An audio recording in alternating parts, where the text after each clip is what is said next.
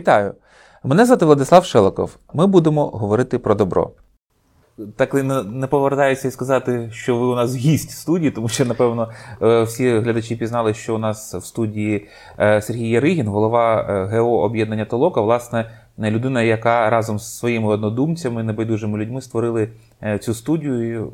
Говоримо про добро, тому що, як ви знаєте, якщо ви дивитесь, а ви точно дивитесь студію Толока, ви бачите, що ця платформа стала справді надзвичайно гарним майданчиком для е, молодих талановитих українців, які е, займаються творчістю, які е, або виконують свої власні композиції, або складають вірші і декламують їх безпосередньо в ефірі цієї онлайн-платформи. І для цих всіх талановитих українців це є безкоштовна платформа, яка дозволяє їм показати всій Україні та, якщо чесно, і світу свої таланти.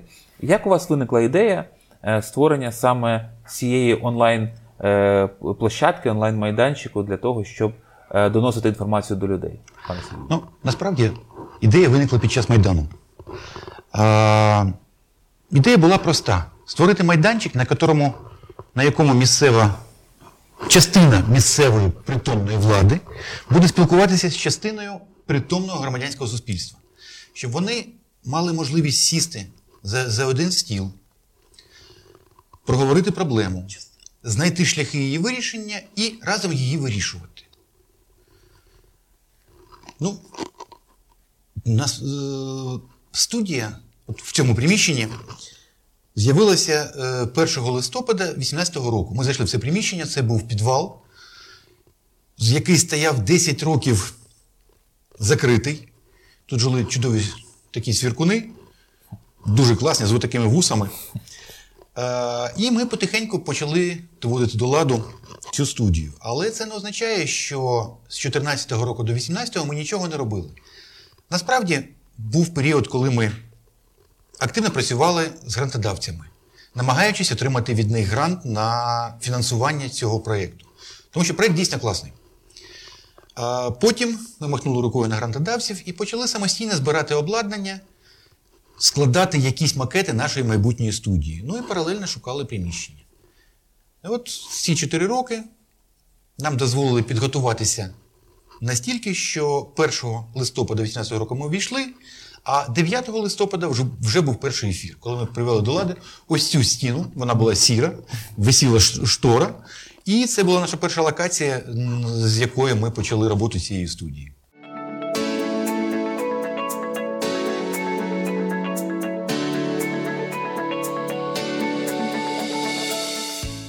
Ким легше працювалося і працюється з представниками влади, ви казали місцевої влади, для того, щоб це був як майданчик для того, щоб доносити певну інформацію до е, цільової аудиторії, або з представниками громадськості, наприклад, громадськими активістами. Я знаю вас, я от дивлюсь ваш ефір. У вас е, він абсолютно варіативний. Тобто тут немає якихось е, там заангажованої публіки чи якоїсь маргінальної публіки. У вас ваша платформа відкрита для всіх і громадських активістів. І, до речі, я бачив інтерв'ю з можновладцями з Яготина з Київської. Київської області. Тобто, у вас е, справді в ефірі виходять абсолютно різні представники, тобто не лише е, влада міста Києва там чи Оболонського району, зокрема, а абсолютно усіх. З ким легше працювати? От з кожним є якісь складнощі, якісь особливості. Наприклад, от це моє враження, це не означає, що так воно і є, але мені здається, що влада доволі довгий час нас боялася. Вона не уявляла, хто ми, що ми. Е, один з принципів, є декілька принципів роботи студії. Один з принципів це відкритість. Дійсно може прийти будь-хто і розповісти в ефірі, що він думає, донести це до людей. А, Друга умова це без хайпу. Тобто ти не розповідаєш про якусь там новину, яму біля під'їзду, яку ніхто 10 років нічого, з якою ніхто 10 років нічого не робить, а ти розповідаєш про те, як вирішити цю проблему. Яма це лише такий маленький шматочок проблеми загальної. Тобто ми не, не використовуємо хайп як інструмент для просування нашої студії.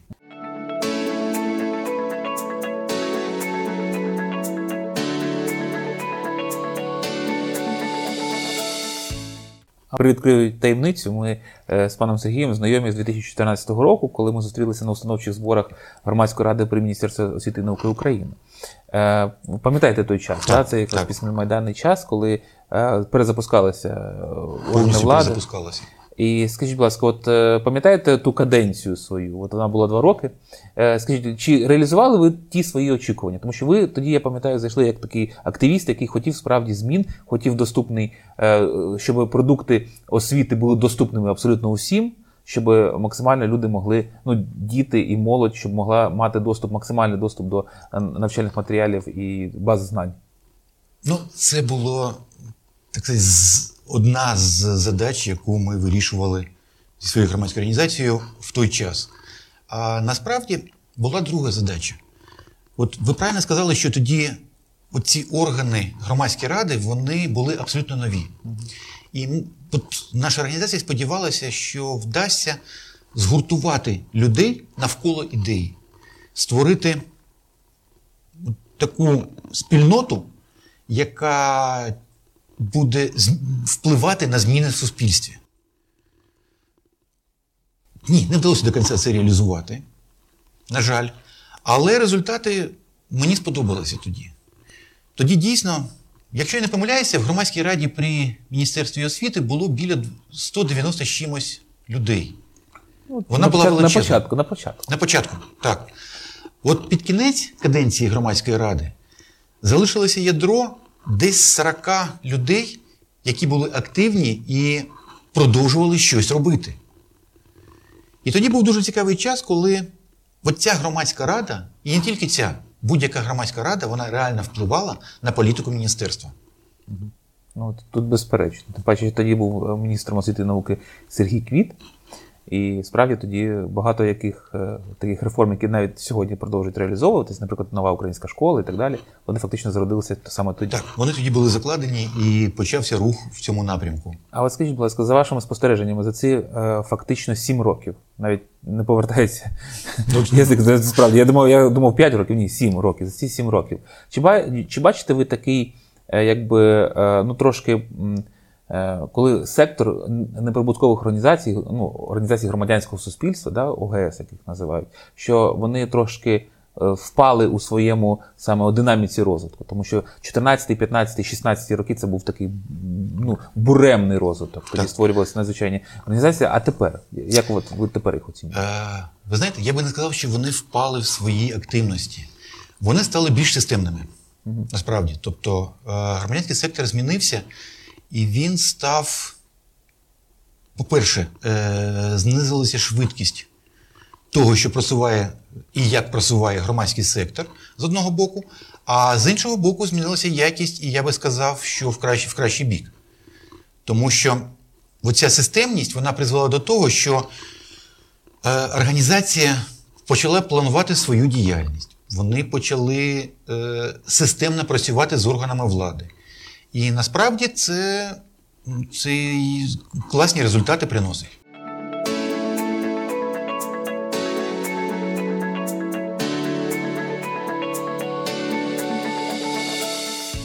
Як часто сюди приходять саме представники громадських організацій, щоб е, доносити до громадськості, до широкого кола громадськості е, ті питання, які вони лобіюють, чи які вони відстоюють?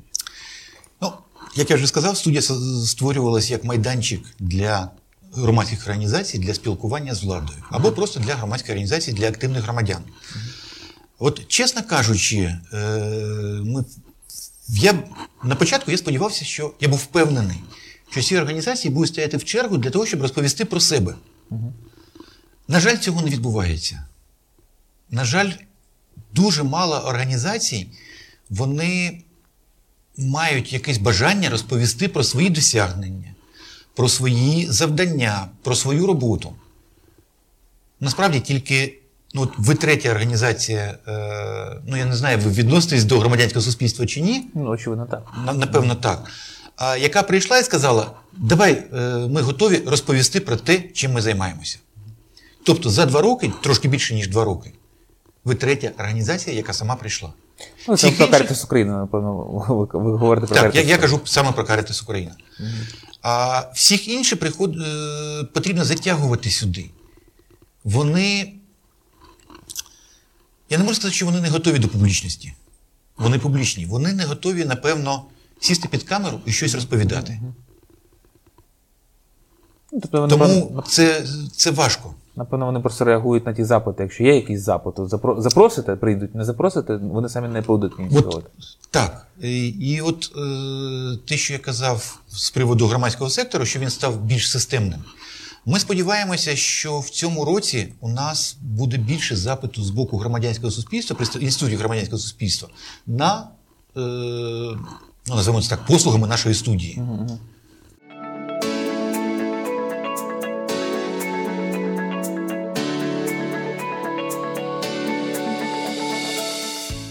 Ну, до речі, хочеться сказати, що е, е, ви постійно можете слід- не, лише слідкувати, підписавшись на сторінку е, студії е, Толока, але й ви можете також підтримати студію Толока, тому що, е, тому що це не дешево утримувати студії. І Насправді поділіться. е, Ну, я не кажу про цифри, можливо, це не зовсім етично, але от, власне, чи е, це дороговартісна задоволення утримувати студію, і чи. Е, якби, як ви бачите подальшу модель фінансової стійкості? Ну, називаємо це, можливо, так. Ну так. це можливо дуже. А, по-перше, я не один. А, в нас є ядро три людини, з якими ми насправді і утримуємо цю студію.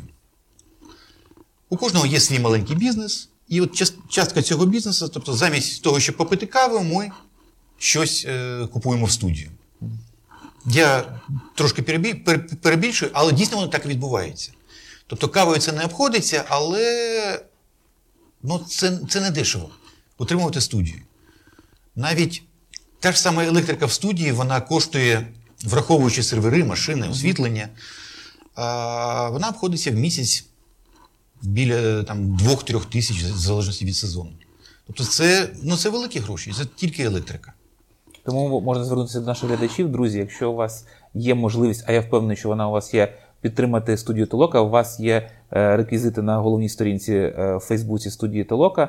Е, Ви можете перерахувати з маленьким донатом підтримати цю чудову команду людей, які справді роблять надзвичайно велику справу, надаючи майданчик для висвітлення і майданчик для того, щоб продемонструвати свої таланти українській молоді. Насправді, з приводу талантів, коли ми думали про створення цієї студії, було дві задачі. Перший це майданчик для спілкування активної частини громадянського суспільства з владою.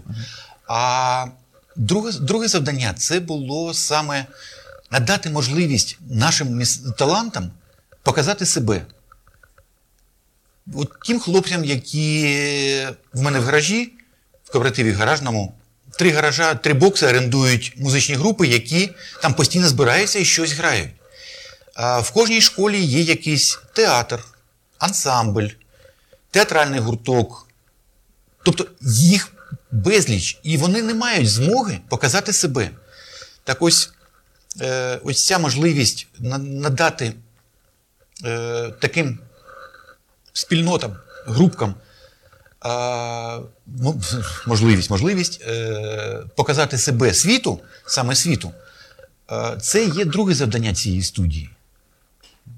Тобто не тільки ось цією соціальною складовою, але й е, от творчість наша українська, на моє велике переконання, в нас безліч талантів, які, на жаль, не мають можливості показати себе світу. Тому, друзі, от вчора ми анонсували проєкт. Приходьте, пишіть, розповідайте про свої можливості. Е, завжди раді вам допомогти.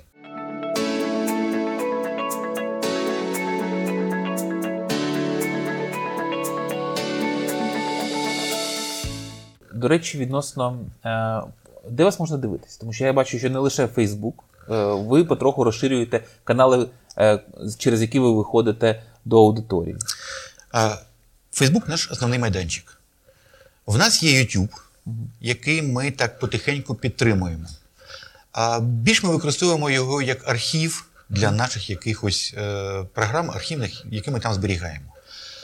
А, в нас зараз створюється інформаційний портал, на якому буде, будуть і новини, і виступи, і колонки авторів різних. Тобто ми створюємо паралельний майданчик Фейсбуку для того, щоб бути незалежними. Тому що насправді ми постійно стикаємося з тим, що Фейсбук нас в чомусь обмежує. А в чому, наприклад? Наприклад, наприклад, ми не можемо тегнути нікого в наших постах. Коли ми перетнули межу в 100 тисяч вподобайок, безліч можливостей було відрізано.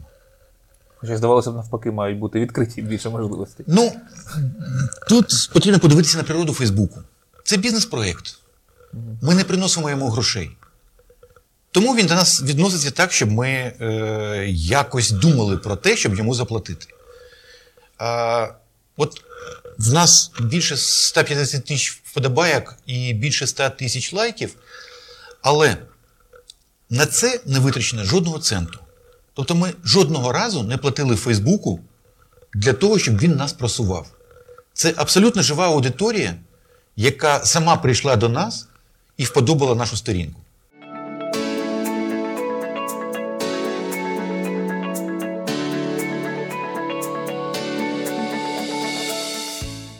Е, Відносно подальших, подальших планів, Е, я так розумію, у вас здебільшого трансляції е, в з приміщення. Чи плануєте ви мережу кореспондентів, лайв-трансляцій Е. з подій? Плануємо. От, наприклад, у нас нещодавно з'явилася нова камера, з якою ми можемо вже вийти назовні. Там, дякуючи певним організаціям. А я думав, дякуючи економії кави. Це давно не пили каву. Ні, на жаль, е, це дійсно дороговартісне е, обладнання, і кавою не завжди можливо покрити його. Але, от, до речі, нещодавно я запропонував а, на своїй сторінці, на сторінці Толоки, всім, хто бажає створити щось схоже, звертатися, і ми можемо в цьому допомогти. Є поточні витрати, які потрібно покривати серед комуналки і так далі. Але щоб запустити таке медіа, як у нас, це не потрібно якихось шалених грошей. Будь-який маленький сільський, маленька сільська рада може це зробити. Тобто там грошей потрібно ну, дійсно зовсім мало. Для того, щоб почати це робити. Потім воно буде розвиватися. Ми тим же шляхом йшли. Якщо ми там іноді повертаємося до наших перших трансляцій і дивимося, то це телебачення там 70-х років. І дійсно ми використовували обладнання, яке ну, з того періоду, на самому початку. Потім ми потихеньку зростали, у нас з'явилося нове обладнання і так далі. Тобто, е, щоб створити те саме, що у нас, це можна зробити. Звертайтесь, ми допоможемо. А Це, до речі, дуже цікаво для об'єднаних територіальних громад, тому що вони, Так. особливо тих, які мають е, можливості для того, щоб закупити хоча б якесь початкове обладнання для того, щоб інформувати населення про те, що у них відбувається. Якщо у них є ще й доступ до гарного інтернету, такого швидкісного, то це взагалі чудова можливість для того, щоб висвітлювати свою діяльність. Тому скористайтеся, е, щиро раджу скористатися запрошенням пана Сергія. Відносно. Того, що от ви, ви кажете, ну, студія, студія комуналка, зрозуміло. Ем, Чи е, запрошуєте ви, е, знаєте, таких стрімерів, журналістів, умовно кажучи, або волонтерів, які можуть е, просто наж- наживо транслювати якісь, е, якусь е, подію? Запрошуємо. Але реакція дуже цікава. За гроші хочуть? Ні, тут не в грошах справа. А от коли я розповідав, знову ж таки повертаємося до громадського сектору, я казав, що вони, може, бояться камери. От тут відбувається те ж саме. Є класичний випадок, е, коли ми запросили до себе людину, яка класно стрімить. В неї чудові стріми, добрі, гарні, от не, не про ями біля під'їзду, а про те, як ми живемо. Дійсно по-доброму. У нього була чудова фраза: Та ви що? Де я, де ви? Ви ж районне телебачення. Розумієте? Тобто, насправді, сприйняття от такого маленького е, медіа, як наше, е, воно відкрите. Воно відкрите за своєю природою. Воно відкрите за тими принципами, на яких будувалося. Тому приходьте, так, це займає час. Але якщо ви хочете розповісти от свій погляд на світ людям, поділитися цим, цим поглядом, ми завжди раді.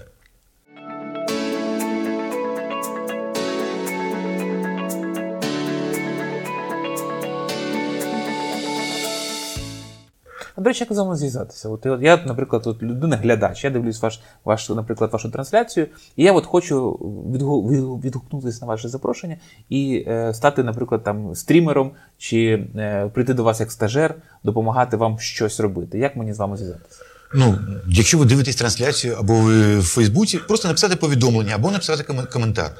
Ми на всі повідомлення відповідаємо, на всі коментарі, які стосуються е, ну, тобто до нас звернення, ми теж відповідаємо. Тобто ми продивляємося, от як не дивно, е, все, що відбувається на нашій сторінці.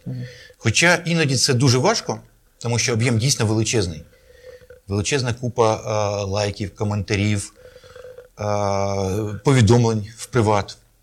Але ми, ми це робимо. А ще таке питання: от відносно співпраці з кабельними теле, е, провайдерами, так тому що я, я наскільки мені відомо, місцевий е, провайдер IP е, Так. вас підтримує, і ви є у нього в ефірі. Так, ми є в ефірі деяких е, IPTV провайдерів е, на оболоні в Оболонському районі. Чому? Тому що ми ну, поруч знаходимося. Ми, е, напевно, знайшли час домовитися.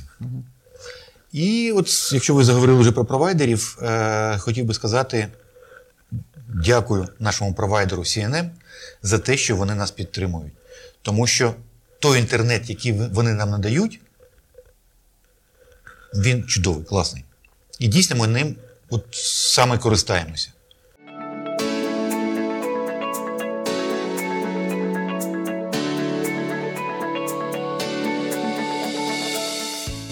Ваші спостереження відносно сфери благодійності в Україні. Чи вона переживає е, як це, е, ну, розвиток, період розвитку, чи це період сталості? Такої, знаєте, такої, ну, як, е, такої, знаєте, такої законсервованої сталості, чи це питання спаду, чи це сфера чи ера спаду, як на ваш погляд особисто? Ну, по-перше, на мій погляд, шалений поштовх благодійності дав Майдан. От, на моє переконання, те, що відбувалося на Майдані, участь людей, у оцієї бабусі з пірішками, яка принесла їх на Майдан, це теж була благодійність. А коли Майдан закінчився, дуже багато е, людей вони продовжують цим займатися. І от, от на, на мій погляд, сьогодні відбувається знову ж таки якась систематизація благодійної діяльності, по-перше. А, по-друге, до неї починають долучатися комерційні структури. Е, і, на мій погляд, це класно не тільки для, благоді... от, для тих організацій, які займаються благодійністю, це класно для самих структур. Чому? Тому що от співробітник цієї структури, він усвідомлює, що те, що він робить, воно не- тільки дозволяє, ну, називаємо грубо, збагачуватися власнику цієї компанії, а він ще причетний до чогось доброго, до чогось правильного. І нехай маленька, але частинка його праці йде для того, щоб іншим жилось набагато краще. Тобто, е, і от сьогодні мені здається, що дуже багато комерційних компаній починають це усвідомлювати. І це дозволяє ось цьому благодійному ринку. Е, До речі, я не знаю, правильно чи неправильно благодійний ринок, от цей е, вислів. Я вам хочу сказати, що напевно напевно в ньому є раціональне зерно, тому що конкуренція на ринку благодійності за оці кошти ем, донорів, тобто партнерів, ця конкуренція набагато жорсткіша, ніж е, конкуренція на в бізнес-середовищі. Можливо, так от е- це дозволяє ось цьому ринку благодійності е- вийти на новий рівень, стати системним, сталим. Тому що те, що відбувалося під в часи Майдана, це було спонтанне, спонтанний рух. А зараз і е, це стає системним, і я впевнений, що е, воно буде розвиватися. Швидкість може зменшилася після Майдану, як і в громадському секторі, але напрямок розвитку, мені здається, абсолютно правильний.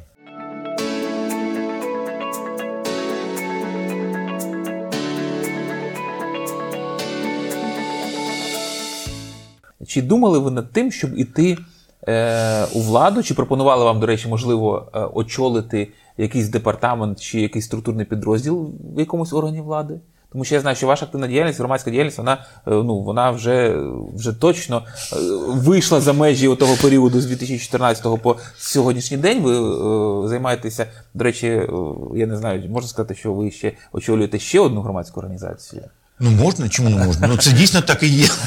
Е, У вас е, е, спілка е, піратське Українське піратське співтовариство. Українські піратські, але це не ті, не ті пірати, які на кораблі плавають і беруть на абордаж торговельні суда. Ви за те, щоб інформація в інтернеті була вільною і доступною. Це один з напрямків. Насправді, от піратів у всьому світі об'єднує боротьба з монополією на інформацію. Угу, угу. І вона може бути, е, от ця монополія може бути в абсолютно різних формах. Тому це і цензура в інтернеті. Ми виступаємо проти цензури в інтернеті. А це і деякі аспекти авторського права. Ми проти них активно виступаємо не тільки ми. Е, от пірати об'єднані Міжнародний пірат- піратський інтернаціонал, в який входить 72 країни. Існує Європейська піратська партія. Партія, до речі, от я ж теж почув, що там навіть є партійна структура. е, Так. Е, В, в- європейських країнах є е, європейська, європейська піратська партія, і в кожній країні є своя піратська партія. І представники піратів сидять в Євро- в Європейському парламенті, як, представники піратської партії. Вони е, сидять в парламентах країн, наприклад, Ісландія. Вони є мерами міст в багатьох містах. Вони є членами муніципальних органів, наприклад, як в Берліні 12%. Тобто піратський рух він доволі потужний. А, на жаль, у нас він асоціюється лише у більшості людей асоціюється вкрав-продав, але насправді це рух, який до цього не має жодного відношення. Це рух за, за свободу, за свободу інформації, за свободу можливості висловити думки. Тобто за багато свобод, за, за свободу мирних зібрань, щоб не було обмежень, щоб у кожного була можливість вийти і висловити е, на мирному зібранні те, що він вважає за потрібне. Ну, от бачите, е, у нас справді да, у нас стереотип такий існує, що піратство це лише ті, хто там е, Вкрав, продав. Да, крекнув якусь програму, виклав її на торрент, і потім хтось завантажив і безкоштовно користується. Е, відносно в Україні партії немає партії, партії піратів. Є, фактично є партія піратів, але вона до піратського руху не має жодного відношення. Так. Є Українська піратська партія, яка була створена е, людьми, які були причетні до кардерства, тобто до крадіжки е, даних е, платіжних карток і їх перепродажу. Це, це було створено в 2013 році за допомогою представників партії регіонів. Вона використовується як інструмент на при виборчих кампаніях для заробляння грошей. Все. Нічого собі, бачите, які цікаві моменти з історії е, української політики можна дізнатися, подивившись програму про добро.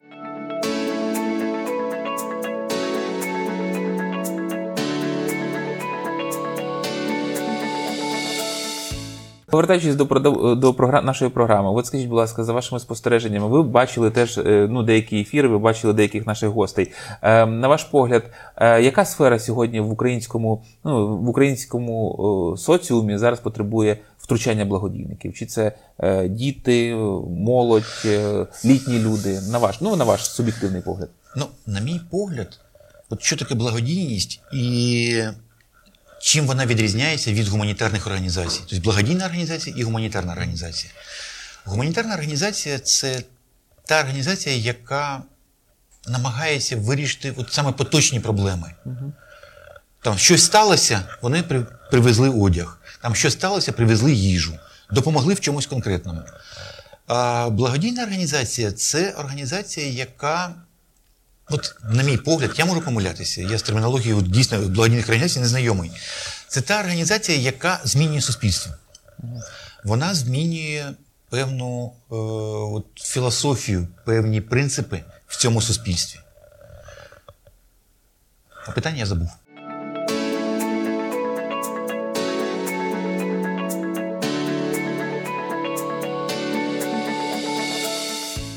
Я, е, ну, я маю на увазі про сферу, е, про сферу, де, де втручатись е, благодійним організаціям сьогодні Тобто- потрібно найперше, на ваш погляд. Ну, ви сказали, що благодійна організація має змінювати суспільство загалом. Так. І робити його більш милосердним, робити його більш Добрим, правильним. і справедливим. І справедливим. Так. Тому що да, тому що справедливість, ми коли говоримо про те, що всі послуги благодійних організацій мають е, розподілятися на, на справедливій основі. Е, і це не означає, це за жодних випадків не урівнялівка, це е, абсолютно інші критерії. Наприклад, е, перший критерій це звичайно категорія вразливості. Чим більш людина вразлива, тим скоріше і тим більш повну допомогу вона має отримати. Е, мені також дуже імпонує ваш підхід до ем, партійного, е, скажімо, ну, те, що ви кажете про політичну ситуацію і про партійне будівництво. Е, Відносно того, що е, вашого політичного, скажімо так, е, ну я не знаю, е, побажання щодо вашої участі в політичному житті нашої країни, поділіться своїми, е, скажімо так, е, тим, чи, чи балотувалися ви, чи хотіли ви вийти у владу? Після Майдану балотувався е, до Верховної Ради. А минулі вибори балотувався до Київської ради. І цього разу я балотувався до Київської ради. Але в моєму уявленні, в, в мої принципи, е, партійна структура це лише інструмент для от реалізації певних потреб суспільства. Потреб суспільства. Це не от, інструмент побудови своєї кар'єри. Це дещо суперечить погляду партійних структур на, на самих себе, але, на жаль, або на щастя, я не знаю. Саме партійні структури сьогодні мають вплив на ті, ті реалії, в яких ми живемо. Саме партійні структури е, можуть змінювати наше життя, знаходячись у владі. Тому що звичайна людина майже не може потрапити у політику чи- тільки через партійні структури. Да, тому що у нас і законодавство забороняє, бо на місцевому рівні ви не можете бути самовисуванцем. А, а от питання в такого характеру: скажіть, от в нас же безліч партій, я не знаю, ну порахувати їх всі майже неможливо. Їх за період незалежності Е, 450, мені здається, 400 чи 450 партій зареєстровано в Мін'юсті. Десь близько От, того. от бачите, як мене тут розвінчали мій міф, що їх неможливо порахувати. Можливо порахувати.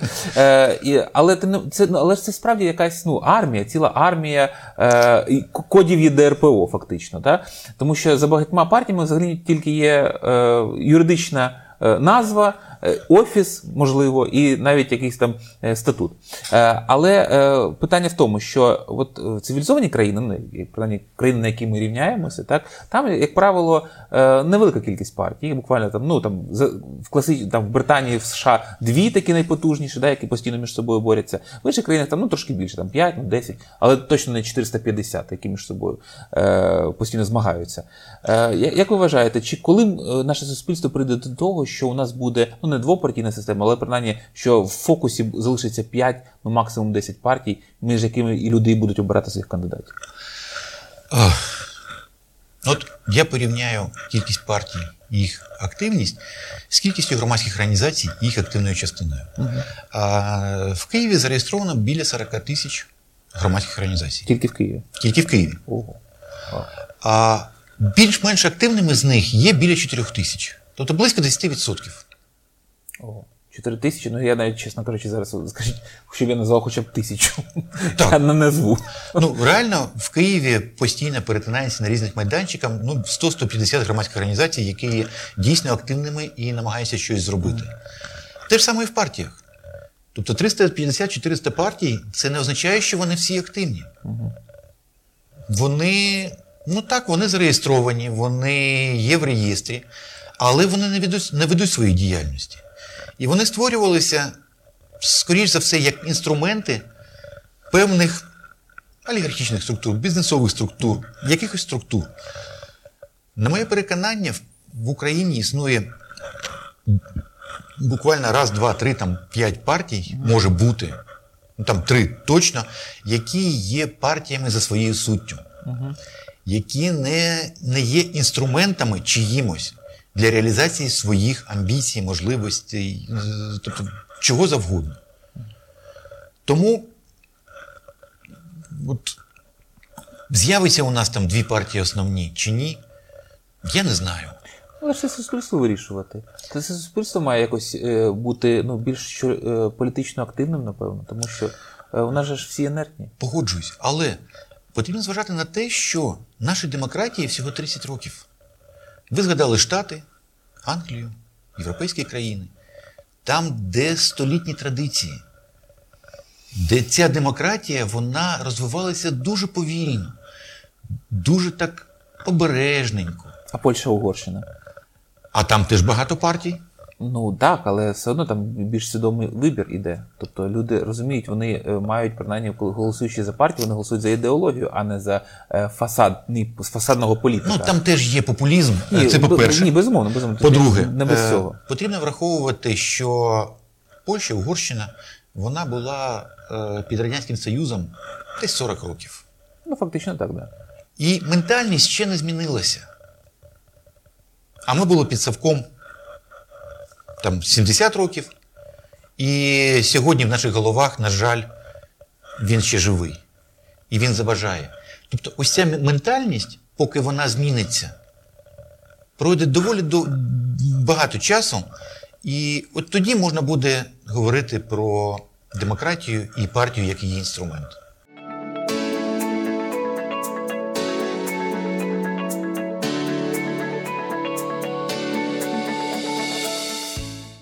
На завершення нашої програми, тому що ми, хоч я розумію, що ви можете нам подовжити термін трансляції, але все одно у нас є традиції, і ми будемо дотримуватись. Е, ваше побажання е, українському суспільству, глядачам щодо того, щоб е, з одного боку ми оцей от совок почали викорінювати з наших голів. Тому що навіть, ну, якщо чесно, я теж можу зізнатися, я теж народжений в Радянському Союзі. Ай-яй-яй-яй. Але, але, Що з цим робити? а- але в голові, сподіваюсь, в мене Савка дуже мало. Так, Е, е, і я дуже хочу, е, щоб ви дали таку ну, не слово побажання нашим глядачам для того, щоб справді от ми перейшли до е, ну, зробили якийсь такий quantum leap, такий квантовий стрибок для того, щоб справді змінити нашу країну і зробити її проєвропейською, ще більш проєвропейською. Насправді, на мій погляд, демократія це свобода. Будьте вільними. Е, вільними в своїй голові. Ви можете все. Людина насправді має безліч можливостей, кожен. Але її обмежують ті стереотипи, які в неї в голові. Тому будьте вільними, свідомими вільними. Несіть відповідальність за свою свободу і оберігайте її. От, на мій погляд, це і є от той рецепт, який дозволить світу стати добрим. Оце, до речі, звичайно е, чудово. Е, Ви в кінці сказали, що стати світу добрим. От, власне, одна із ідей нашої програми е, це зробити цей світ трошки кращим, трошки добрішим, трошки милосерднішим і більш відкритим. Дякуємо за те, що дивилися нас в цьому ефірі. У нас в студії був. У себе в студії був Сергій Яригін, голова громадської організації об'єднання Толока. І ми з ним говорили про добро і про те, як змінити нашу країну на краще і зробити її ще більш добрішою.